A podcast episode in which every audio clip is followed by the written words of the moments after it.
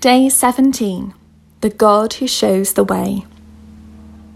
Right now, here in the UK, the evenings are at their longest and darkest. For some of us, that's great because we love a cosy evening by the fire with nice lights and candles. Others of us struggle and look forward to long, sunny summer evenings. A few people experience SAD, seasonal affective disorder when the increased hours of darkness cause them to feel tired and depressed. One thing that can help is a special lamp which tops up the daylight they are missing. But obviously, the real sunshine is much better. That's what they need. What we all need. In fact, the sun is essential for life. Without it, there would be no life on Earth. With it, there is the huge variety of animal and plants that we enjoy. But Jesus says that the sun, the vast ball of burning gases that we depend on, is really just a picture pointing to something far greater.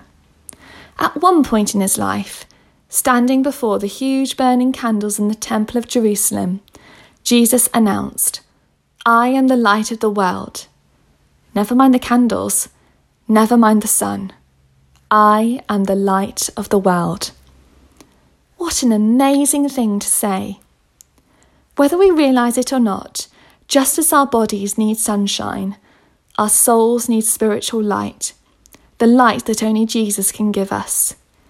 He says that without Him and His light, we walk, we live in darkness.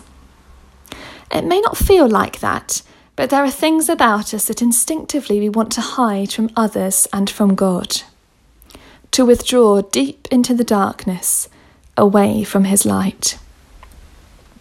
At Christmas, God sent his Son, the light of the world, to shine his light into these dark places of our souls, not to humiliate and hurt us, but to bring forgiveness and life.